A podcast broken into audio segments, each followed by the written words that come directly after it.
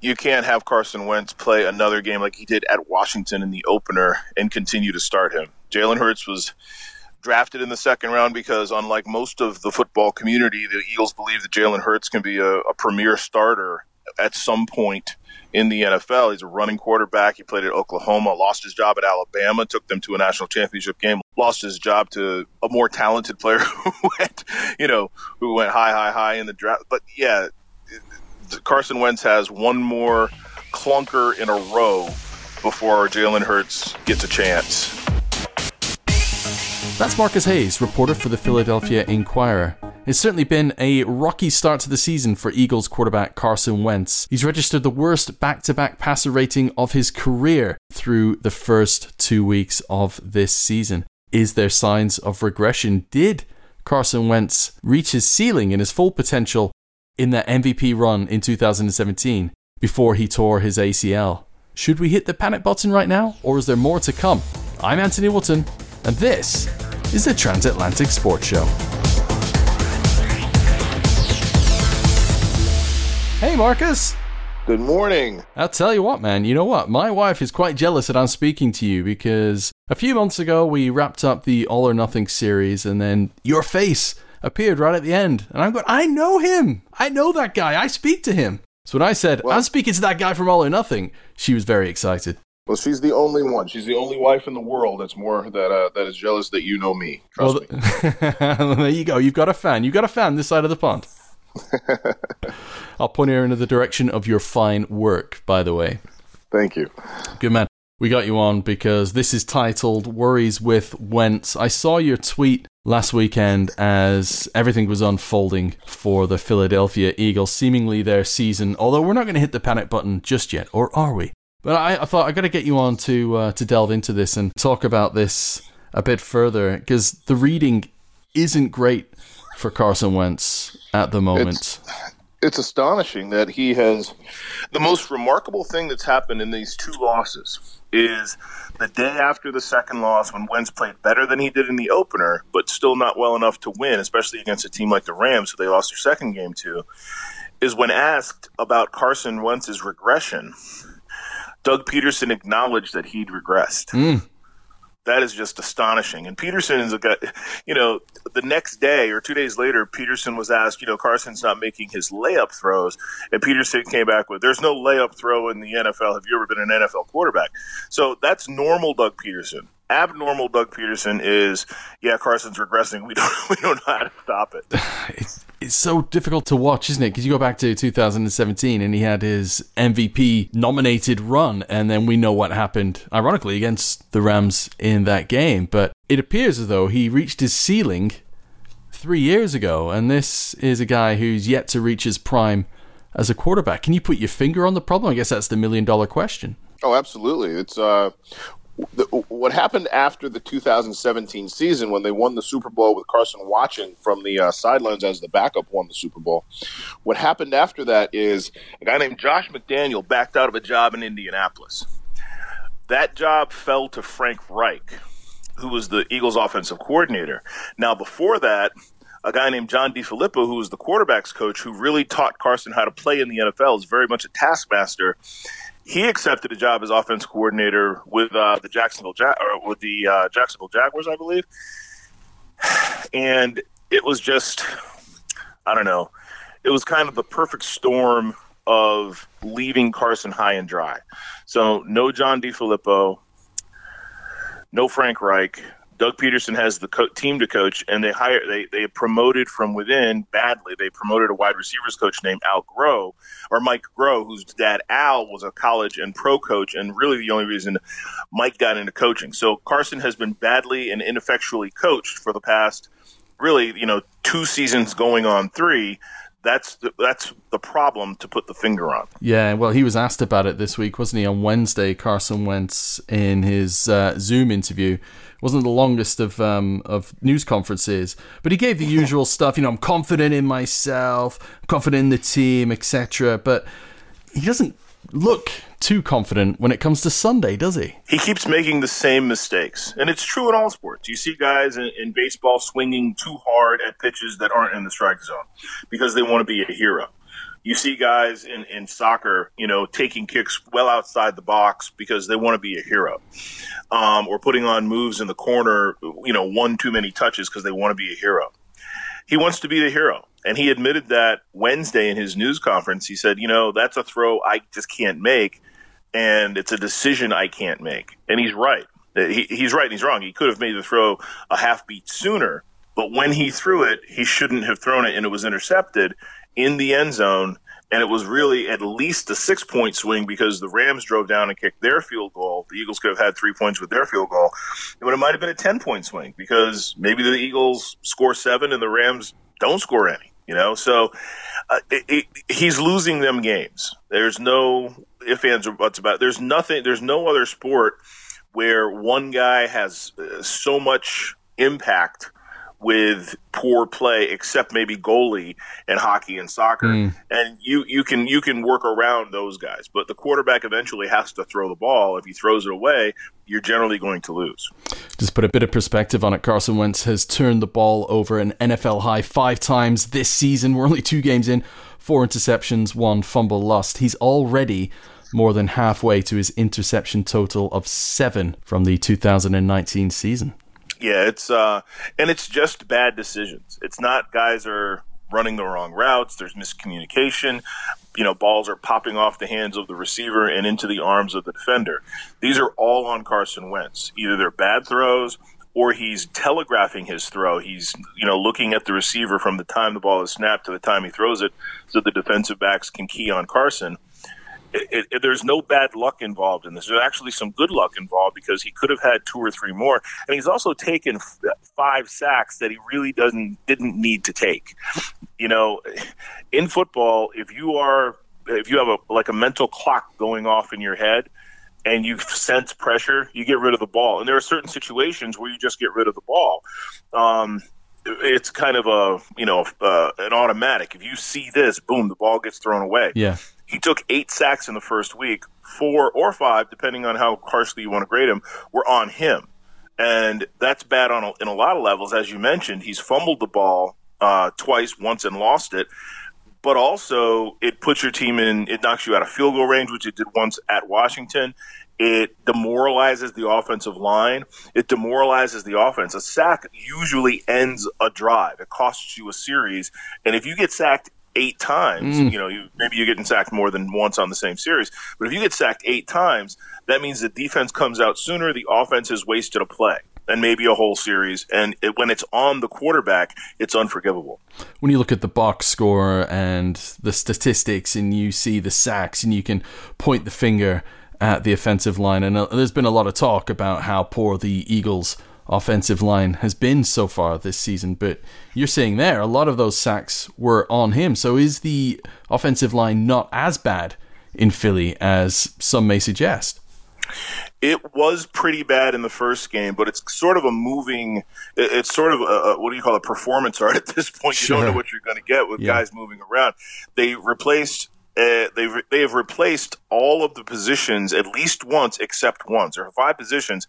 There have been no one's played more than like one game and prepared for more than one game at that position, except Jason Peters, who plays left tackle, but re- prepared all year to play a different position, right guard, and Jason Kelce, the center.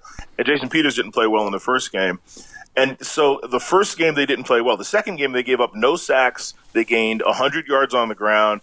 The, they played spectacularly well against Aaron Donald, who's the best player in the National Football League, even though he plays defensive tackle, you know, right over the center, right in the middle of the field. He's a spectacularly good player, one of the greatest players in the history of the NFL. They gave up no sacks to that team. So the offensive line wasn't the issue all the time against Washington and wasn't the issue at all against Los Angeles. And the Eagles, you know, they're lining up a lot of 12 personnel, and it looks like what we have seen is a lot of teams targeting Zach Ertz, taking him out of the game, and then forcing Wentz to make the decision, saying, "Okay, look, we've got rid of your your main target here. You're going to have to beat us another way." Granted, they've got Dallas Goedert, who is a fantastic tight end, but do you think the wide receivers have got to step up more, or is he missing those wide receivers? Well, it's kind of a weird dynamic they have with the wide receivers right now because Alshon Jeffery, their number one receiver, is hurt and won't come back for a few more weeks.